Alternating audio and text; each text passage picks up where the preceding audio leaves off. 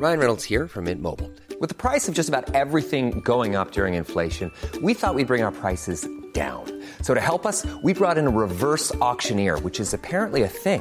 Mint Mobile unlimited premium wireless. Ready to get 30, 30, bit to get 30, bit to get 20, 20, 20, bit to get 20, 20, bit to get 15, 15, 15, 15 just 15 bucks a month. So, Give it a try at mintmobile.com slash switch. $45 upfront for three months plus taxes and fees. Promo for new customers for limited time. Unlimited more than 40 gigabytes per month. Slows. Full terms at mintmobile.com.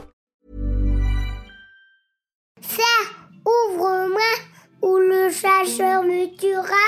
Lapin, lapin, on triga. Me serrer la main, me serrer la main, serrer la main. Lui, c'est mon petit garçon. Il vous a probablement fait craquer avec sa petite chanson.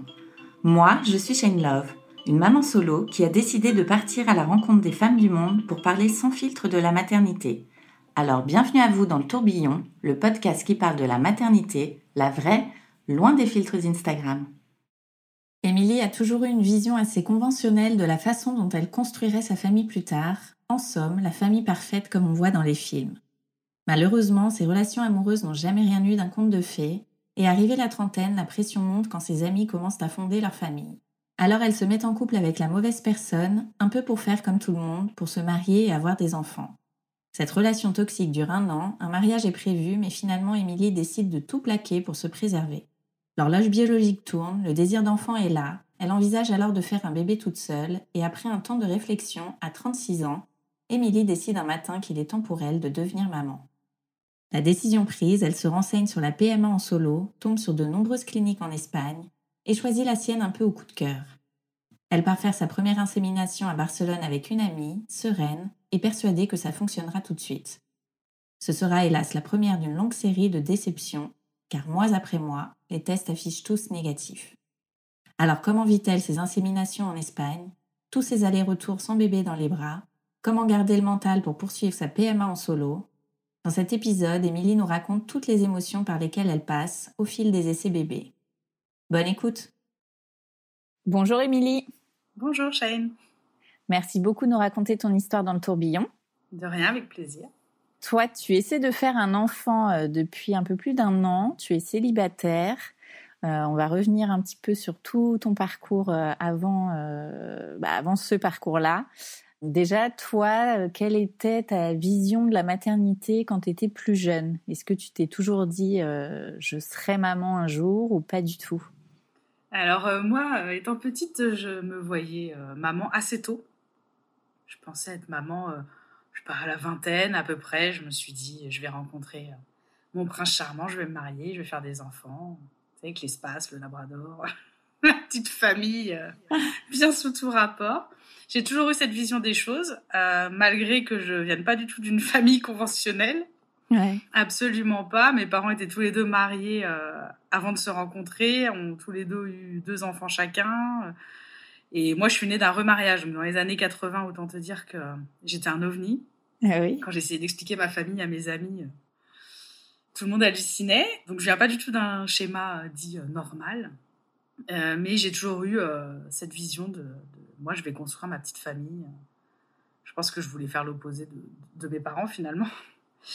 Et puis, bah, ça s'est pas du tout passé comme ça. Mais, euh, mais c'était ma vision des choses. Ouais, c'était la petite famille, euh, comme on voit dans les films, quoi. Ouais. Et alors, quelles ont été tes relations euh, amoureuses? Alors voilà, sauf que mes relations amoureuses, effectivement, n'ont pas, n'ont pas été comme dans mes rêves, comme dans les, les histoires de princesses, comme on dit. Euh, j'ai jamais eu de, de, de, grandes, grandes histoires euh, d'amour. Euh, je suis plutôt mère Teresa en amour. Donc, dès qu'il y a un cas désespéré, généralement, il est pour moi. Voilà. je vais sauver le monde. Enfin, j'ai toujours cru que j'allais sauver le monde, mais j'ai arrêté d'y croire hein, depuis quelques années. J'ai compris. Et, et, donc, oui, j'ai jamais eu de, de relation très saine, en fait. J'ai toujours été faire les personnes vers qui il fallait pas aller, malheureusement. Voilà, donc pas de grandes histoires d'amour euh, avec qui j'aurais pu euh, fonder une famille, en tout cas. Mmh. Et donc le temps passe, euh, tu arrives à la trentaine, est-ce que là tu commences déjà à te poser des questions euh, par rapport à ta maternité? Bah déjà quand tu arrives à la trentaine, que tu vois tout le monde se marier autour de toi, faire des enfants, bah surtout se, se, marier, construire une famille, euh, ça travaille quoi, je, je vais pas dire le contraire, ça travaille, et puis ça m'a tellement travaillé que j'ai voulu faire comme tout le monde. Et puis, euh, je me suis mis en couple avec quelqu'un que je connaissais depuis euh, des années, mais que je connaissais comme ça, en fait, comme un pote euh, depuis une dizaine d'années à peu près. J'avais travaillé avec lui. Et puis, bah, quand tu vis pas avec les gens, tu les connais pas réellement, finalement. Donc, je me suis mis en couple avec cette personne-là, qui vivait sur Lyon et moi sur Cannes à l'époque. Donc, j'avais un restaurant aussi à cette époque-là. Et, et, bon, le restaurant allait mal, mais j'ai tout quitté pour lui. Et puis, euh, bon, on a tout de suite parlé de mariage, famille. Lui avait déjà deux enfants. D'accord. Une précédente union. Et puis, je me suis lancée euh, à corps perdu dans cette relation. Bah, avec du recul, je, peux le dire, pour faire comme tout le monde finalement. Voilà, pour me marier, pour faire des enfants, pour avoir ma petite vie de couple. Voilà. Sauf que c'était pas du tout la bonne personne et que, j'ai vécu un enfer. Aujourd'hui, je peux le dire. Hein, j'ai vécu une relation euh, très toxique. Très, très toxique. Et puis. Euh, on s'est séparés euh, deux mois et demi avant notre mariage. J'ai sauvé ma vie deux mois et demi avant mon mariage. Je le dis comme ça, en fait. Vous étiez restés combien de temps ensemble? Une bonne année. Très peu de temps, hein, finalement. Tout est allé très, très vite. Et puis, euh... et puis moi, je me suis complètement emballée beaucoup trop vite. Hein. Là-dessus, j'assume complètement. Et, euh... et voilà. Et on se remet pas comme ça de, cette, ce genre de relation. Ouais, parce que du coup, ça t'a fait du mal euh, ça m'a anéanti, clairement. Psychologiquement, ça m'a anéanti. Ouais, ouais, ouais. ouais. Je... Puis à la fin de cette relation, j'étais l'ombre euh, de moi-même. Hein. Il y a pas longtemps, j'ai revu une photo d'ailleurs que deux mois, euh, peu de temps avant qu'on se sépare. Bon, aujourd'hui, j'ai pris beaucoup de kilos parce que j'ai arrêté de fumer, mais à cette époque-là, j'étais squelettique, quoi. C'était euh... des relations comme on n'a pas envie d'en avoir. Bah, du coup, après ça, bah, j'ai mis quelques années à m'en remettre. Hein. Euh, aujourd'hui, ça fait six ans que c'est fini. Euh, je pense que j'en suis toujours pas remise réellement. Je pense qu'il y a encore des choses qui sont pas euh, complètement guéries. Et puis j'ai eu des amourettes. Hein. En six ans, quand même, je suis pas restée complètement seule avec mon chat. Mais, euh, mais rien de sérieux et rien de concret. Et rien, en tout cas, qui, qui m'a donné envie de, de, de, construire une famille et d'avoir des enfants. Ouais. Et alors, à quel moment tu t'es dit, euh, bah tiens, si euh, j'enclenchais une, une maternité en solo, comment le cheminement s'est fait dans ta tête? Bah, En fait, ça fait plusieurs années que, que j'ai ça en tête, euh, en voyant déjà que j'avais pas des relations euh, qui tenaient la route. Euh, je disais souvent avec ma maman en rigolant, de toute manière, je ferai un bébé toute seule. Si à 35 ans, je suis toujours seule, je ferai un enfant seul, et puis voilà, tant pis. Ça sera comme ça, puis c'est tout, quoi. Et puis 35 ans approchant, je me sentais finalement pas si prête à faire un enfant toute seule parce que c'est bien beau de le dire, mais quand ça devient concret, finalement, tu te rends compte que bah ça se fait pas comme ça. On fait pas un enfant pour faire un enfant, donc euh, je me suis pas sentie prête à faire ça seule.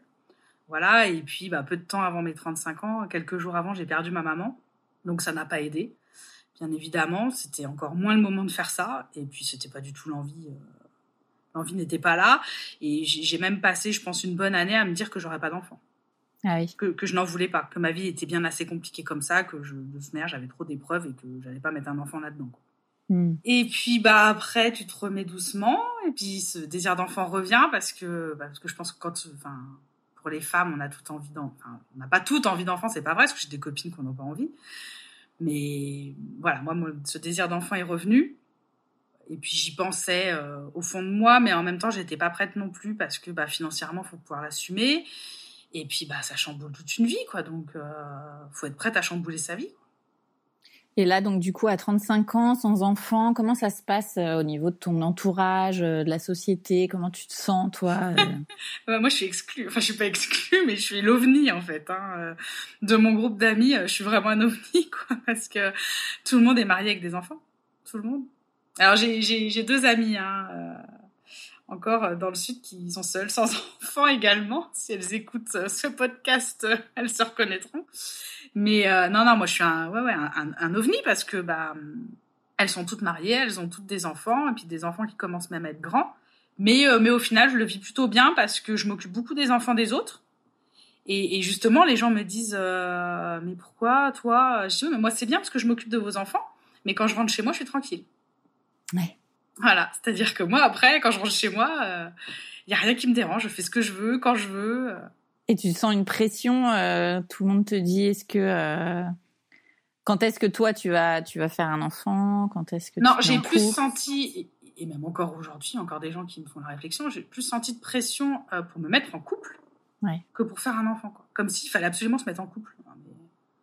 Enfin, moi, moi à l'heure d'aujourd'hui, malgré tout ce qui s'est passé dans ma vie et tout ce que je traîne, je suis hyper heureuse. Quoi. Enfin, je j'ai pas besoin d'un homme pour être heureuse. Quoi. Je et j'ai pas besoin non plus d'un enfant pour être heureuse. Ça sera, ça sera le plus, bien évidemment. Mais aujourd'hui, je suis heureuse toute seule, sans mari et sans enfant, quoi. Hmm. Bien que j'ai très envie d'un enfant, et que je me donne les moyens d'en avoir un. Mais non, non, moi, je me, je me, sens très bien comme ça. Et alors, comment vient euh, cette idée de, de faire ton enfant toute seule? Bah, en fait, euh, la fin de l'année de mes 35 ans, je, je sais plus en quelle année on est, parce qu'on sait avec le Covid, je suis un peu perdue. Euh, mais peu de temps avant mes 36 ans, ça commence vraiment à me revenir et je commence à me dire que là vraiment, que je vais le faire quoi. Que je vais le faire. Et puis financièrement, je, sais que je peux assumer un enfant, donc déjà je, me sens un peu plus sereine. Mais je me sens pas encore complètement prête euh, à chambouler toute ma vie de, femme seule en fait euh, pour un enfant. Donc j'y pense de plus en plus sérieusement, mais pas encore concrètement. Et puis bah arrive le confinement premier gros confinement du Covid. Et puis bah là, je passe deux mois euh, toute seule euh, chez moi avec mon chat, donc ça fait vraiment cliché de la vieille fille, c'est ça. Alors le confinement se passe très bien parce que euh, je vis dans une résidence où on a un très grand jardin et on s'entend tous très bien et une vraie convivialité entre voisins. Donc en fait, on a passé tout le confinement tous ensemble dehors. Donc ça se passe très bien, mais en fait, je, je, je, je suis seule chez moi.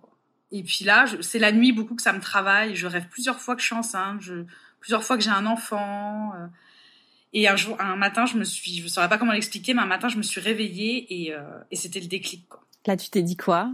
Il faut que je le fasse. Je veux un enfant. Ouais. Je, je vois plus mon, ma vie sans enfant. Je, je veux mon enfant. Quoi.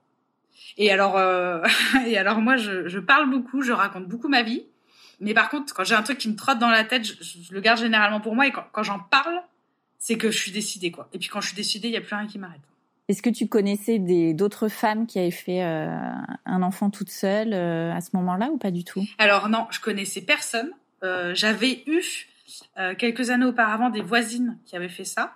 Enfin, une fille qui vivait avec sa maman et elle, elle était allée en Espagne pour faire un enfant, mais je les avais perdues de vue. Donc non, j'avais vraiment, j'étais toute seule. Là. Vraiment, je connaissais personne et ça a bien changé depuis, mais à cette époque-là, en tout cas, je connaissais personne dans le même parcours. Ouais. Et alors, tu l'as annoncé à tes proches euh, lorsque tu as pris ta décision? Alors, une fois que ma décision a été prise, j'ai commencé déjà par faire des recherches. Déjà, pour savoir comment ça se passait. Parce que avant de l'annoncer à qui que ce soit, je voulais être calée sur le sujet, en fait. Je voulais pas qu'on puisse euh, essayer de détourner le truc. Euh, voilà, je voulais être calée et que si on me pose des questions, je puisse y répondre. Mm. Donc j'ai commencé par aller sur Google et, et faire mes, mes, petites recherches. Et en fait, je l'ai annoncé euh, à mes proches une fois que j'avais le rendez-vous avec le médecin une fois que j'avais un rendez-vous de Calais avec un médecin dans une clinique. Donc là, tu fais tes recherches, tu tombes sur quoi? Là, j'ai dû euh, aller sur Google et j'ai dû taper, je pense, PMA solo ou faire un bébé toute seule. Je pense que j'ai dû mettre faire un bébé toute seule parce que PMA solo, je devais pas savoir ce que ça voulait dire. Ouais. je devais pas connaître ce terme encore. Donc euh, j'ai tapé euh, faire un bébé toute seule et puis bah là, je tombe sur plein de cliniques, euh, essentiellement en Espagne. J'en avais vu une au Danemark aussi. Mais bon, le Danemark, ça fait vachement plus loin, et puis ils parlent pas français. Et puis j'avais quand même fait une demande, mais ils m'ont rappelé qu'un mois et demi après, donc c'était trop tard. Et puis bah là, j'ai trouvé la clinique par laquelle je suis suivie. En fait, j'ai pas fait 15 millions de recherches parce que bah à cette époque-là, j'y connaissais pas grand-chose et euh, j'avais pas toutes les données que j'ai aujourd'hui. Mmh. Mais je suis très contente euh, d'être allée euh, dans la clinique dans laquelle je suis aujourd'hui. Même si mon choix a été fait assez rapidement, je regrette pas du tout. Ouais. Ça t'a mis combien de temps à choisir justement euh, la clinique? Est-ce que c'est à ce moment-là, quand tu as fait les recherches, tu as eu un petit coup de, petit coup de cœur ou... Ouais, en fait, j'ai eu un coup de cœur complètement, en fait. J'ai euh, j'ai été sur leur site internet et euh, il était super bien fait, il était beau, la clinique était belle, euh, enfin c'était un peu bling bling et moi je compare ça un peu comme quand tu choisis un hôtel en fait. T'es 1, 2, 3, 4, 5 étoiles, voilà, tu, tu choisis un peu le standing et, et moi je, je sentais que je me lançais dans un parcours qui allait pas être simple et je voulais avoir un minimum de, de standing entre guillemets quoi. Mmh. Donc j'ai un peu choisi la clinique 5 étoiles, si on peut dire ça comme ça. Mais j'en suis très contente. Hein. J'ai eu un, j'ai envoyé un mail, on a dû, m'a rappelé le lendemain, je crois. Et, euh, je suis tombée sur un mec, euh, c'est un, mec qui m'a rappelé, super sympa. Il avait fait ses études à Lyon, euh, donc du coup on a parlé de la ville. hyper cool quoi. Et du coup, le feeling est passé tout de suite, donc je me suis plus posé de questions. C'était voilà, je me lançais et puis puis c'était parti quoi. Donc là, entre le moment où tu fais tes recherches et le moment où tu te dis c'est parti, il se passe combien de temps? Il doit se passer une semaine ou deux. Ah ouais, hyper rapide. C'est hyper rapide, ouais. Ouais, ouais, ça va très très vite. Ouais, ouais, parce qu'en plus, euh, j'ai eu euh, donc ce fameux monsieur au téléphone là, et 15 jours après, j'avais un rendez-vous avec un médecin, en visio. Ah oui, d'accord. Parce qu'on est en plein Covid. C'est vrai. Donc ils ont mis en place les visios, mais au moins ça permet de pas aller à Barcelone juste pour un rendez-vous aussi, quoi. Donc c'est pas mal. Et donc là, le premier échange avec euh, ce médecin, ça consiste en quoi? Alors là, déjà avant d'avoir le médecin, je l'ai annoncé à toute ma famille. Ok. Comment ils ont réagi? Alors en fait je n'ai eu pratiquement que des bonnes réactions. Je pense que les gens en fait s'y attendaient parce que bah parce que j'en parlais déjà comme ça euh, vite fait sur le ton de la rigolade mais j'en parlais quand même. Et puis euh, à partir du moment je pense où j'étais sûre de moi et sûre de ce que je disais euh, bah tout le monde enfin ouais, je sais pas, j'ai pas eu de, dans ma famille, j'ai pas eu de mauvaise réaction et puis je pense que les gens savent que de toute manière quelle que soit leur réaction, ma décision quand elle est prise, elle est prise en fait quoi. La seule personne pour qui j'aurais pu redouter, c'était ma maman, et elle est plus de ce monde, et je sais qu'elle aurait été d'accord de toute manière, puisque j'avais déjà eu ce genre de discussion avec elle. Donc, euh, après les autres, à la limite, ce qu'ils en pensaient, ça m'était un peu égal. Mais euh, non, non, tout le monde a bien réagi, tout le monde a, même encore à l'heure d'aujourd'hui, a un peu peur euh, pour moi, mais c'est normal, c'est c'est humain, c'est la bienveillance, quoi. Donc, euh, tout le monde a très très bien réagi, sauf euh, sauf celle qui était censée être ma meilleure amie. Mais bon, je vais pas revenir sur le sujet à chaque fois. Mais en tout cas, elle a très mal réagi. Mais euh, aujourd'hui, c'est plus mon amie. C'est-à-dire Qu'est-ce qu'elle t'a dit? Alors, je, je me souviens pas de tout exactement parce que j'essaye d'un peu occulter ce, ce, passage aussi parce que ça m'a fait beaucoup de mal. Mais je me souviens qu'elle m'a dit que je pouvais pas faire un enfant parce que je n'étais pas heureuse. Et d'après elle, je n'étais pas heureuse puisque euh, je pleurais encore ma maman. Mais je pense que de toute manière, jusqu'à la fin de ma vie, je pleurerai ma maman parce qu'une maman, ça reste une maman et que voilà, aujourd'hui, euh, ma, ma, vie, euh, elle avance et puis elle n'était pas d'accord avec ce choix, elle n'est pas d'accord avec ce choix de vie, donc bah, j'en ai pris plein la figure, quoi. Voilà, et puis on avait des vacances de prévues, donc ça allait chambouler ses vacances je, je, m'étais même pas encore lancée dans le parcours. Donc, si tu veux, quand je vois un an après, je suis toujours pas enceinte, on aurait pu partir plein de fois en vacances. Hein, C'était pas ça qui. Euh, mais bon, voilà, j'en ai pris plein la figure. Donc, euh... donc ça m'a fait beaucoup de mal, mais en même temps, j'ai pas besoin de ce genre de personnes dans ce parcours. Quoi. Ça t'a pas fait douter? Non, non, ça m'a pas fait douter du tout. Non, non, non, non, non, non, parce que euh, bah, bon, elle, elle a des, des, choix dans sa vie avec lesquels je suis pas d'accord du tout, et, pour autant, ça me regarde pas, et, euh, je n'en ai jamais parlé parce que ça me regarde pas. Chacun fait comme il veut, en fait. Donc, euh, donc non, non, non, ça ne m'a pas fait douter du tout, du tout. C'est dommage, j'ai perdu une très bonne amie. Enfin, je croyais une très bonne amie, mais bah, c'est comme ça, tant pis, hein, c'est la vie. Donc là, tout le monde est au courant. Tu as ce rendez-vous avec ce fameux médecin. Comment ça se passe? Qu'est-ce que vous vous dites? Euh... J'ai ouais, j'ai eu rendez-vous. Alors entre euh, le premier appel téléphonique de la clinique et le rendez-vous avec le médecin, on m'avait donné une liste euh, d'examens à faire. D'accord. Voilà, donc euh, bon, il y avait une, une, prise de sang assez globale, un bilan de fertilité, il y avait voilà des examens, des examens lambda pour quand tu veux faire un enfant en fait. Et puis bah, après, il y a le rendez-vous en Skype avec le médecin, donc euh, c'est sympa parce que moi, tu mets un visage et puis tu vois un peu les locaux, quoi. Et, euh, là, donc, elle m'a expliqué euh, bah, la clinique, le fonctionnement, comment ça allait se passer. Après, ensuite, on a parlé de mon cas particulier, donc elle avait regardé mes examens. Pour elle, il n'y a aucun problème, tout va bien, donc euh, aucun souci pour commencer par une insémination et puis même euh, faire une insémination sans stimulation sur un cycle naturel, euh, pas de problème quoi. Moi, à cette époque-là, j'y connais rien du tout, hein, donc ouais, allons-y. Si j'ai pas de stimulation, tant mieux quoi. Et donc là, elle te donne rendez-vous au bout de combien de temps? Ah bah là, tu y vas quand tu veux. Si j'avais eu mes règles deux jours après, je pouvais y aller. D'accord. Mais vous mettez en place aussi tout ce qui est euh, démarche en fonction du, du donneur. Est-ce qu'il est anonyme? Est-ce qu'il Alors en Espagne, le donneur il est complètement anonyme. D'accord. Mais tu donnes des critères euh... Pas du tout. Pas du okay. tout, pas du tout, pas du tout. Il, en fait, c'est la loi euh, espagnole, c'est comme ça. Le donneur doit être anonyme et euh, en fait, il se base sur ton physique à toi à toi ou à ton conjoint pour ceux qui y vont en couple. Moi, en l'occurrence, je suis toute seule. Donc, il se base sur mon physique euh, à moi. Donc, en fait, j'ai transmis des photos de moi et j'ai rempli un questionnaire sur la couleur de mes cheveux, euh, si c'était frisé, raide, mes yeux, si c'était clair, foncé, enfin, la couleur. la forme de mon visage, euh, la couleur de ma peau, euh, voilà. D'accord. Et j'ai envoyé des photos. Donc, euh, voilà. donc tu n'as aucun- aucune information. Les seules informations que tu as, c'est son groupe sanguin. Ok. Oui, au cas où euh, il y a Mm. besoin Bah oui. Plus tard d'une transfusion ou quoi que ce soit.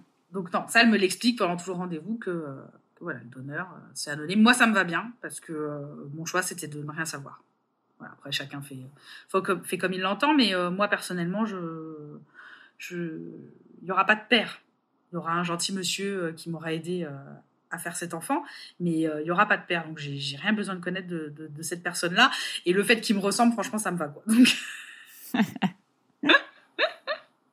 Ok, donc tu peux prendre rendez-vous quand tu le souhaites. Qu'est-ce que tu fais alors toi à ce moment-là? Est-ce que déjà tu sens un peu la tension monter ou pas du tout? T'es complètement excitée? Euh, T'es dans quel euh, Bah, état en fait, ouais, je suis complètement excitée effectivement parce que euh, t'as envie d'aller voir comment ça se passe, quoi. Alors à la base, euh, au tout début, quand j'ai commencé ce parcours, euh, je m'étais dit que je me lancerais pas tout de suite. Déjà parce qu'il y avait ces fameuses vacances. Ah oui. Voilà. Donc, euh, je prenais les renseignements, je faisais ce qu'il y avait à faire, mais je prenais mon temps, quoi. Voilà. Et puis, bah, en fait, il y avait plus ces histoires de vacances finalement. Et puis, c'est pas parce que j'allais être enceinte que j'allais pas pouvoir partir en vacances. Enfin, je veux dire, c'est pas une maladie hein, euh, d'être enceinte. euh. Donc, du coup, il y a plus ce genre de problème. Donc, je dis, bah allez, je me lance. Puis, j'ai une amie à moi qui habite à côté de chez moi, qui, qui tout de suite a été emballée par mon projet, qui s'est investie tout de suite à fond et et d'ailleurs, ça a été assez une évidence pour que ce soit la marraine de ce futur enfant parce que depuis le début, elle est, euh, elle est derrière moi. Et du coup, elle me dit, mais euh, vas-y, euh, fonce. Enfin, je veux dire, pourquoi t'attends Tu vas pas te mettre des barrières. Donc, bah, j'ai foncé sur mon cycle tout de suite après. Donc, ça, c'était au mois de juin. Donc, au mois de juillet, c'était parti, quoi. Donc là te voilà partie en Espagne. Ah, ouais, alors, ça marche pas comme. Enfin, me voilà partie dans le protocole. En fait, tout se passe en France et tu vas en Espagne uniquement pour, euh, pour l'insémination, là, du coup. Oui. Donc il faut, euh, il faut. Donc là, moi j'ai le premier protocole. Du coup, j'étais euh, sans stimulation. Donc euh, je pourrais pas trop dire les, les, les jours exacts, mais genre au bout de sept jours de cycle, j'ai dû passer un premier examen. Tu laisses passer sept jours et après tu as un examen. Donc tu as une prise de sang et une échographie folliculaire pour voir où en est ton cycle, savoir quand tu vas euh, ovuler. Et après, bah ils te font ça tous les deux jours, quoi. Donc là tu trouves un médecin euh, en France? Alors là, euh, c'est pareil, j'y connais pas grand chose. Alors je suis un peu à la ramasse. J'avoue que les deux premiers essais, je suis complètement à la ramasse. hein. Euh, donc là, j'ai mon médecin traitant qui me fait les ordonnances pour faire les échographies et les prises de sang. Tu lui expliques ton cas ou pas du tout? ouais, ouais, complètement. Ouais, il est au courant. euh, il me suit à 100 000% euh, pas de souci. Donc il me fait les ordonnances, il n'y a pas de problème. Donc du coup, je vais faire bon les prises de sang. Voilà, tu vas au labo, euh, voilà. Mais alors les échographies, il faut trouver un centre de radiologie qui accepte de, de faire ce genre d'échographie et qui fait surtout ce genre d'échographie parce que tous tous les radiologues ne le font pas. Normalement, c'est les gynécos qui font ce, ces genres d'échographie, quoi. Ah oui. Donc là, euh, c'était un peu la, la galère, mais j'ai réussi euh, tant bien que mal à trouver mes, euh, mes rendez-vous. Mais je basculais d'un centre de radiologie à l'autre. En fait, il y a un groupement sur Lyon. Euh, et du coup, j'appelais et ils m'envoyaient là où, euh, où il y avait un médecin qui pouvait me le faire. quoi. Donc c'était un peu galère, mais euh, ça m'a pas trop marqué. Je m'en suis remise depuis. Ouais. mais je me souviens oui, que c'était euh, que c'était un peu galère. Mais euh, donc là, je fais mes contrôles un peu tous les deux jours. Et puis normalement, si tout va bien, euh, mon ovulation devrait tomber à peu près au moment du 14 juillet. Donc c'est plutôt cool parce qu'il y a un grand week-end. Donc euh, ma fameuse copine euh, qui me suit à 100 000% qui s'appelle également Émilie, me dit bah viens, on, part à Barcelone. Je t'accompagne pour ta première insémination. euh, Ah génial. on y va, on se fait le week-end à Barcelone. Quoi. Donc euh, la clinique me confirme qu'effectivement, alors le 14 juillet devait tomber un mardi, et donc effectivement, il est fort possible que mon insémination ait lieu le lundi. Donc oh, génial, donc on part. Nous voilà partis à Barcelone, toutes les deux, à se faire un week-end entre filles, top quoi, Vous partez comment? En voiture. Là, on était toutes les deux, on est partis en voiture, donc c'était génial. Moi, je connaissais pas du tout Barcelone, donc euh, voilà, c'était cool. Ça m'a permis de découvrir Barcelone pas toute seule, et puis euh, de découvrir la clinique aussi pas toute seule. Parce que bon, le premier rendez-vous à la clinique, c'est assez impressionnant. Enfin, tu, tu sais pas où tu vas, tu sais pas ce que. Donc tu as eu le rendez-vous le lundi? J'ai eu rendez-vous le lundi, et là, le lundi, il m'annonce que bah non, on va pas faire l'insémination. Ah oui? Ah oui, non, j'ovule pas. Donc là, je leur dis, euh, ben moi, je suis embêtée parce que en fait, je repars demain soir en France. Comment ça se passe? Eh oui. Ah bah non, faut refaire un contrôle mercredi euh, parce que là, euh, vous n'êtes pas prête. Quoi. Ok. Donc là, ça fait, je suis quand même déjà à 17 jours de cycle. Et puis, bah, du coup, je discutais avec ma copine, comment on fait, qu'est-ce qu'on fait, est-ce que je lui prends un billet de train pour qu'elle reparte, parce que bon, elle se déplaçait un peu pour moi aussi, donc, donc on décide finalement de rentrer toutes les deux le mardi soir en voiture. Et puis je dis, bah moi, si je dois revenir, je reviendrai en train, et puis voilà quoi. Le mercredi matin, je vais faire mon contrôle en France. Donc en plus, là, on est lundi 13 juillet, il faut que je trouve pour faire une échographie le mercredi 15 juillet. tu vois le truc. voilà, mais bon, j'y arrive. Et le mercredi, je vais faire mon contrôle. Et là, la clinique me rappelle le mercredi après-midi pour me dire non, faut venir, c'est demain. Oh là là. et là, j'ai dit attendez, j'étais là hier, et là, vous me dites que demain, il faut que je sois de nouveau à Barcelone pour faire l'insémination, quoi. Donc là, ça te met dans le bain. Déjà, tu te dis ok, je me suis lancée dans un truc qui va pas être de tout repos. Tu bosses à ce moment-là? Ouais, en plus, je bosse. Eh oui, c'est une organe. Donc heureusement, euh, ma patronne est, euh, Ouais, ma patronne est hyper conciliante et déjà quand je suis rentrée euh, le mercredi, je lui ai dit, je dis, je crois que je vais repartir demain en fait. Et là, tu lui as raconté ton bah histoire. Ouais, ouais, ouais, ouais, ouais. Ouais, ouais, les, enfin, voilà, ma patronne et mes collègues sont au courant depuis le début de mon parcours. Moi, je veux pas m'en cacher. Je sais qu'il y en a, elles se mettent en arrêt maladie ou elles posent des jours et tout, mais moi, non, non, non. Donc voilà, donc bah, première insémination, je suis obligée de repartir à Barcelone pour faire mon insémination et, et revenir, quoi. Alors, comment se passe cette première insémination? Bah, ça se passe bien. Je me, me rappelle pas trop de. J'y vais assez sereine, hein, parce que pour moi, il n'y a pas de raison que ça marche pas, en fait. Ouais. Donc, j'y vais très sereine. Euh, voilà, allez-y, envoyez la sauce, et puis euh, je repars enceinte, quoi. moi, je suis rentrée en France, j'étais enceinte. Hein. Je sais pas pourquoi. Euh. Oui, tu t'es pas imaginé une seule seconde que ça pouvait pas marcher. Pas du tout. Pas du tout. Pour moi, euh, ça allait marcher. Il n'y avait pas de raison que ça fonctionne pas. Tout allait bien. Donc, euh, et puis j'étais toujours pas dans. Ce... Je connaissais personne dans ce parcours-là, en fait. Donc. Oui, tu n'avais pas des. J'avais pas encore d'exemple. Non. Bon, et alors retour à Lyon. Donc là, je rentre à Lyon, puis je fais ma petite vie tranquille, et puis j'attends les 15 jours pour faire la prise de sang, et puis sereine, hein, parce que je suis enceinte. Dans ma tête. Le principal, c'est que ça se passe dans la tête. Donc voilà, bon, par contre, 15 jours après, euh, je fais ma prise de sang et là, je suis pas du tout enceinte. Comment tu vis euh Bah, je suis triste. Le soir même, avec ma copine Émilie, on va boire un morito. Parce que du coup, il faut boire un morito. Et tout de suite, je lui dis, de toute manière, je repars. Là, mes règles vont arriver dans 2-3 jours, euh, je repars. Et puis là, en plus, on arrive au mois d'août. Moi, j'ai 3 semaines de vacances en août. J'avais rien de prévu. J'ai dit, bah, puisque c'est comme ça, bah, je pars à Barcelone. Donc, en fait, j'ai réenchaîné tout de suite sur le cycle qui a suivi. D'accord. Puis là, c'est sympa quand tu dois prendre tes rendez-vous échographiques euh, au mois d'août. Ah oui, à Lyon. pratique. C'est chouette. Mm. Ah, c'était une vraie petite partie de plaisir. Mais voilà, je me suis relancée tout de suite. Et donc, comment ça se passe cette fois-là? Bah, ça se passe bien. Cette fois-là, on me fait une stimulation.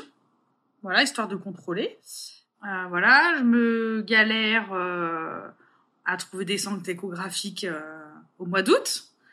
Mais bon, ça fait partie du jeu, hein, voilà je sais que je me suis lancée dans un parcours qui est pas simple, donc je m'en rajoute un peu. Hein. Voilà, bon, finalement, j'arrive à, tout bien gérer, et puis euh, je pars à Barcelone du coup pour euh, cinq jours. Je me suis dit, euh, voilà, je vais me prendre un peu de vacances au soleil. Voilà, je m'étais pris un bel hôtel, bien placé, pour être tranquille. Alors j'avais dit à personne.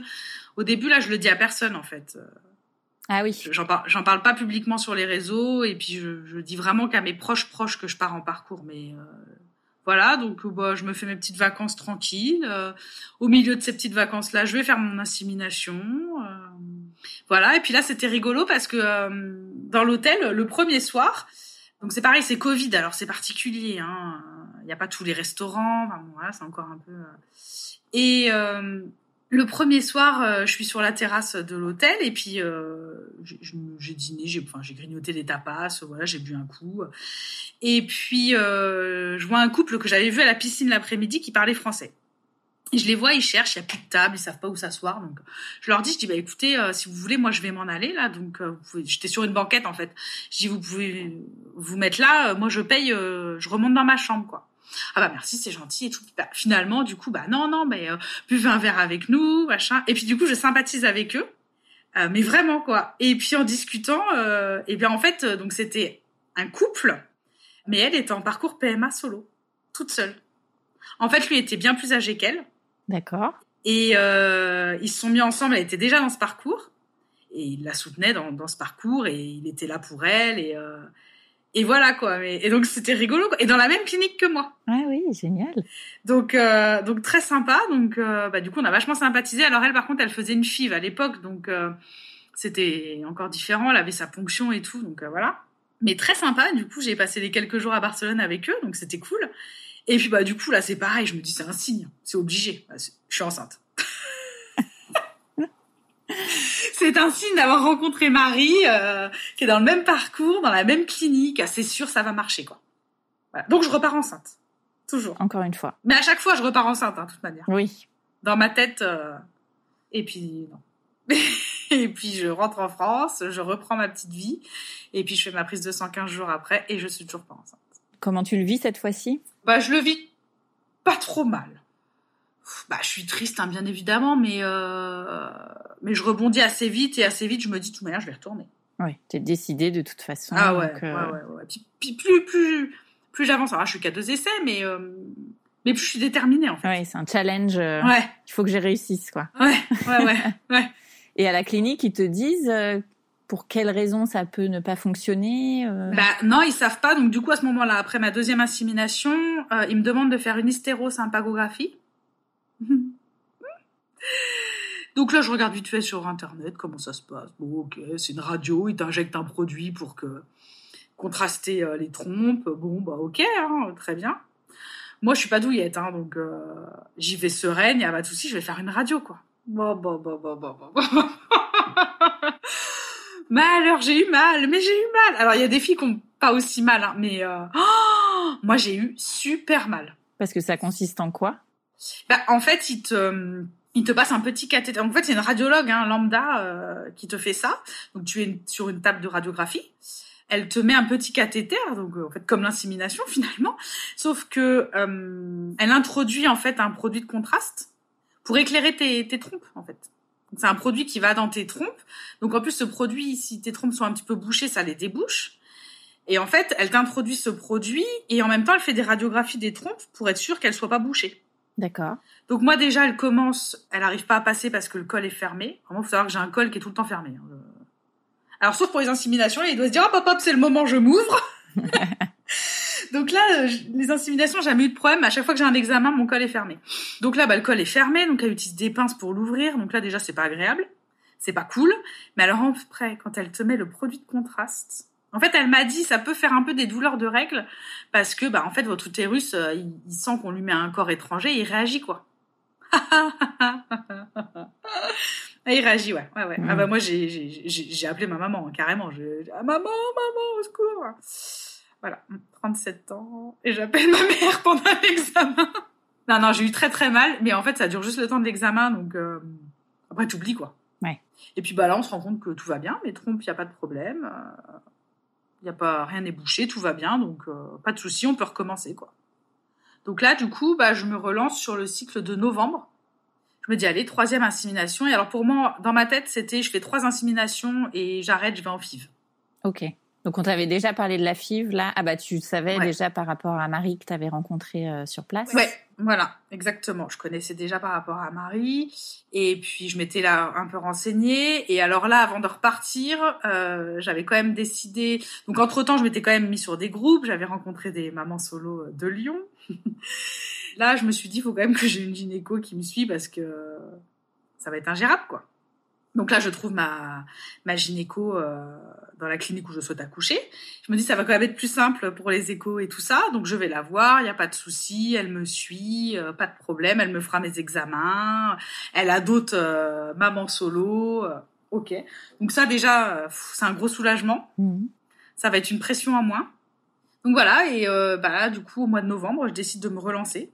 Et là, je me relance en me disant, de toute manière, je vais tomber enceinte parce que tout le monde dit que après une hystérosalpingographie, on tombe enceinte parce que ça débouche les trompes en même temps, même si c'est pas trop bouché, ça fait du bien. Voilà, on m'avait indiqué aussi un ostéo qui faisait des miracles, donc j'avais tout fait. J'ai dit là, c'est bon, je vais tomber enceinte, et comme ça, à Noël, j'annonce ma grossesse. Le plan est parfait. Ouais, le plan était parfait dans mes rêves. voilà, sur papier, le plan était parfait, et puis bah le plan ne s'est pas du tout déroulé comme prévu. Donc je suis partie faire ma troisième insémination. Donc là, on avait augmenté un petit peu la la dose de stimulation. Ça s'est très bien passé. Sur place, ça s'est très bien passé. Je fais mon petit aller-retour comme d'habitude, hein, au dernier moment, 48 heures avant, je réserve mon billet de train, mon hôtel, et puis je fais mon aller-retour sur Barcelone. Ça te coûte combien en général euh, chaque aller-retour? Ça me coûte euh, environ 500 euros. Ok. Avec les Ouais. inséminations euh, Non. Ah non, hors. Non, non, je te parle que du trajet et de l'insémination. On est autour de 1500 euros. À chaque fois? Alors, c'est dégressif. à force d'essai. Donc, la première, j'ai payé 1505. La deuxième, 1435. Et la troisième, 1400. D'accord. Et la quatrième, je paierai 1400 aussi. Et voilà. Et après, donc il y a l'insémination et euh, le billet de train. Vu que tu prends au dernier moment, j'en ai environ à chaque fois pour 250 euros aller-retour, parce que je le réserve la veille pour le lendemain finalement quoi. Et l'hôtel, bah euh, bon, bah après, je vais pas dans des premières classes en fait. Mais, euh, mais bon, je vais pas non plus euh, dans des grands hôtels, mais j'en ai pour environ euh, 150 euros les deux nuits, quoi. Parce que du coup, en fonction des trains, je suis obligée de rester deux nuits. Oui. Donc, euh, ouais, à chaque fois, c'est une organisation. euh. Alors moi, en plus, qui aime bien être très organisé à l'avance, bien programmé et tout, ah bah avec ce parcours, j'ai appris à lâcher prise, hein, Ouais. complètement. hein. Alors maintenant, je suis organisée parce que je sais, maintenant, je sais euh, les trains, je les connais, c'est toujours les mêmes, et je regarde à l'avance où je vais réserver mon hôtel. Hmm. Donc comme ça, je suis un peu préparée. Mais bon, euh, financièrement, finalement, tu, tu réserves au dernier moment, donc c'est plus cher, quoi. Donc voilà, donc là, je pars pour ma troisième insémination, donc tout se passe bien, euh, sur place, tout se passe bien. euh, et puis, bah, je rentre, j'attends les 15 jours, les 15 fameux jours où il faut attendre, les 15 jours les plus longs de notre vie à chaque fois, c'est l'enfer. Et puis là, je fais ma prise de sang, et là, je vois un taux à 11. Donc là, 11, c'est pas négatif, quoi. Mm. 11, euh, je me dis, mais en fait, il, enfin, je suis enceinte. Je suis pas enceinte. euh, Il se passe quoi? Enfin, c'est, c'est pas négatif, mais c'est pas très élevé non plus. C'est, limite ridicule même, j'ai envie de dire. Mais quand tu vois 11, t'y crois. Enfin, t'as envie d'y croire, en fait. Donc là, euh, bah, j'essaye d'y croire. Et puis, bah, il me demande, la clinique, de refaire une prise de sang 48 heures après pour être sûr que ça double. Et je refais une prise de sang 48 heures après. Là, je suis à 18. Donc, en fait, ça double pas. Mais ça augmente quand même. Donc euh, bon, euh, là tu restes quand même sur tes gardes parce que euh, voilà. Et je refais une autre prise de sang encore 48 heures après et là c'était négatif. Donc, troisième euh, déception. Voilà, donc troisième déception, mais en même temps tu te dis c'est passé quelque chose quand même. Il, il s'est passé un petit quelque chose. Mm. Il y a eu rencontre hein, à un moment donné. voilà. il- Donc bah du coup je désespère pas et je me dis bon là par contre je suis triste parce que bah je suis pas enceinte et je suis triste parce que j'ai pas de bonnes nouvelles à annoncer à Noël quoi. Et que mon plan qui était parfait du coup s'écroule quoi. Ouais. Donc euh, bon, bah je, je pars quand même parce que là on est juste avant Noël hein, quand j'ai cette euh, cette réponse et euh, bah je, je je pars pour les fêtes quand même et puis là j'ai la clinique au téléphone pour faire le point et là moi j'avais dit que je referais pas d'insémination mais bon vu qu'il s'est quand même passé quelque chose je me laisse tenter quoi Mm. donc on décide que après les fêtes je repartirai sur une quatrième insémination voilà je me dis là il s'est passé quelque chose il y a pas de raison que ça fonctionne pas donc euh, j'y retourne quoi donc ils m'ont quand même demandé de faire un cariotype. Donc c'est pour être sûr qu'on ait les bons chromosomes. D'accord. Donc c'est une simple prise de sang. hein. donc, euh, donc voilà, donc je l'ai je l'ai faite après les fêtes. Donc euh, là, tout va bien. J'ai les bons chromosomes. Donc il n'y a pas de raison que ça fonctionne pas. Donc bah, je repars. Quatrième insémination.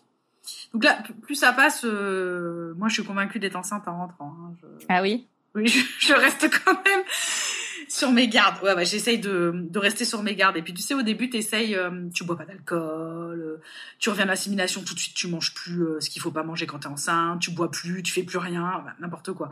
Au fil euh, du temps, voilà, maintenant, maintenant, je continue ma vie, quoi. Enfin, Ouais. tant que j'ai pas un résultat positif sur ma prise de sang, je continue ma vie parce qu'en fait, pff, ça sert à rien de faire tout ça. c'est ridicule, quoi. Donc là, je pars pour la quatrième insémination. Toujours une stimulation, euh, voilà, euh, tout va bien. Là, j'ai deux follicules bien matures, donc euh, pourquoi ça ne fonctionnerait pas alors qu'il y en a deux quand même? Donc, voilà, j'y vais, je fais mon petit aller-retour à Barcelone, enfin voilà, je fais mes petits examens pendant 15 jours, et puis au bout de 15 jours, je pars à Barcelone, et puis je fais mon insémination, et puis j'attends 15 jours, et puis je suis pas enceinte. Et là, le taux était aussi euh, élevé que la fois précédente ou Ah bah là, j'étais pas du tout, j'étais inférieure à deux. Hein, donc, Ah oui, euh, d'accord. Là, il s'était rien passé du tout, quoi. Pas enceinte du tout, quoi. Donc là, c'est un peu la douche froide, quand même. c'est un peu la douche froide, d'autant plus que euh, bah, j'apprends ça le lendemain de l'anniversaire du décès de ma maman, quoi. Donc, euh, ouais. Alors c'est un vendredi, donc du coup ça va, j'ai tout le week-end pour euh, accuser le coup, mais j'accuse le coup quand même, quoi. C'est pas facile. Est-ce que tu as eu envie d'abandonner à un certain moment Non. Alors, pas à ce moment-là en tout cas. D'accord. Là, je décide assez vite en fait de, de faire une pause. Voilà. Je, je, sais que je vais. La prochaine étape c'est la FIV, mais avant je veux faire une pause de quelques mois donc là, je me prends euh, 3-4 mois euh, tranquille. Euh, je pars en vacances une semaine. Voilà, je suis partie à Dubaï pendant une semaine toute seule. Ça m'a fait du bien. Ça m'a fait du bien, mais en même temps, ça m'a un peu chamboulé l'esprit. Et en fait, j'ai été dans une période où je me suis pas mal remis en question et où j'ai remis ce parcours en question. À me demander si, euh, si ça fonctionne pas, peut-être que c'est parce que je dois pas le faire toute seule, est-ce que c'est un signe du destin? Enfin, tu te poses 15 millions de questions en fait. Pourquoi ça, pourquoi ça fonctionne pas? Pourquoi moi j'ai pas le droit à ce bonheur quoi? Pourquoi le sort s'acharne encore sur moi? Enfin, à un moment donné, c'est bon, j'ai assez encaissé dans ma vie. Ça commence à bien faire quoi. Donc, euh, je me suis beaucoup remise en question. Je suis passée par pas mal d'étapes. Et puis non, plus déterminée que jamais à avoir cet enfant toute seule. Euh, je suis voilà, j'étais déterminée et donc au mois de mai, j'ai décidé de partir pour faire une FIV. Voilà. Alors là, c'est pas du tout le même protocole, hein, par contre. Hein. C'est différent. Là, euh, là, tu sais que tu pars pour une semaine. Donc là, c'est pas du tout la même stimulation. Euh, donc faut quand même être, faut quand même être préparé quoi. Enfin, c'est pas, c'est pas anodin de faire une FIV quoi. C'est pas, enfin tu vois, donc la fameuse copine à l'époque m'avait dit, avait dit aux gens que cette envie de bébé m'avait pris comme une envie de pisser. Voilà, je trouve que l'envie de pisser, si tu veux, elle commence à être euh, un peu longue, oui, fatigante et à me coûter cher. et mon corps euh, prend cher aussi quoi. Donc du coup, euh, bah, plus déterminée que jamais, j'appelle la clinique et je dis allez, je pars pour la FIV. Donc là, il y a toujours des piqûres quotidiennes. Alors là, il y a toujours des euh, piqûres de stimulation à faire euh, pareil, comme les inséminations, tous les soirs à la même heure, voilà. Sauf que là, on en rajoute une. En fait, en plus de la stimulation, alors déjà la stimulation en elle-même est, beaucoup plus forte que pour les inséminations. C'est pas du tout le même dosage parce que le but c'est d'avoir un maximum de follicules matures. Donc euh, pour une insémination, le but c'est d'en avoir que un, hein, parce qu'il y en a qu'un qui doit être fécondé. Donc là, le but c'est d'en avoir plein euh, à prélever.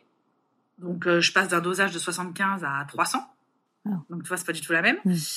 Et en plus, on rajoute une piqûre. Euh, alors je, je sais plus à, à, à 10 jours, à, à, partir de 10 jours, je, je sais plus exactement au bout de combien de temps, mais on rajoute une piqûre qui va bloquer l'ovulation. Donc, euh, il arrive à un moment donné où tu as deux piqûres à faire par soir, c'est sympa, voilà.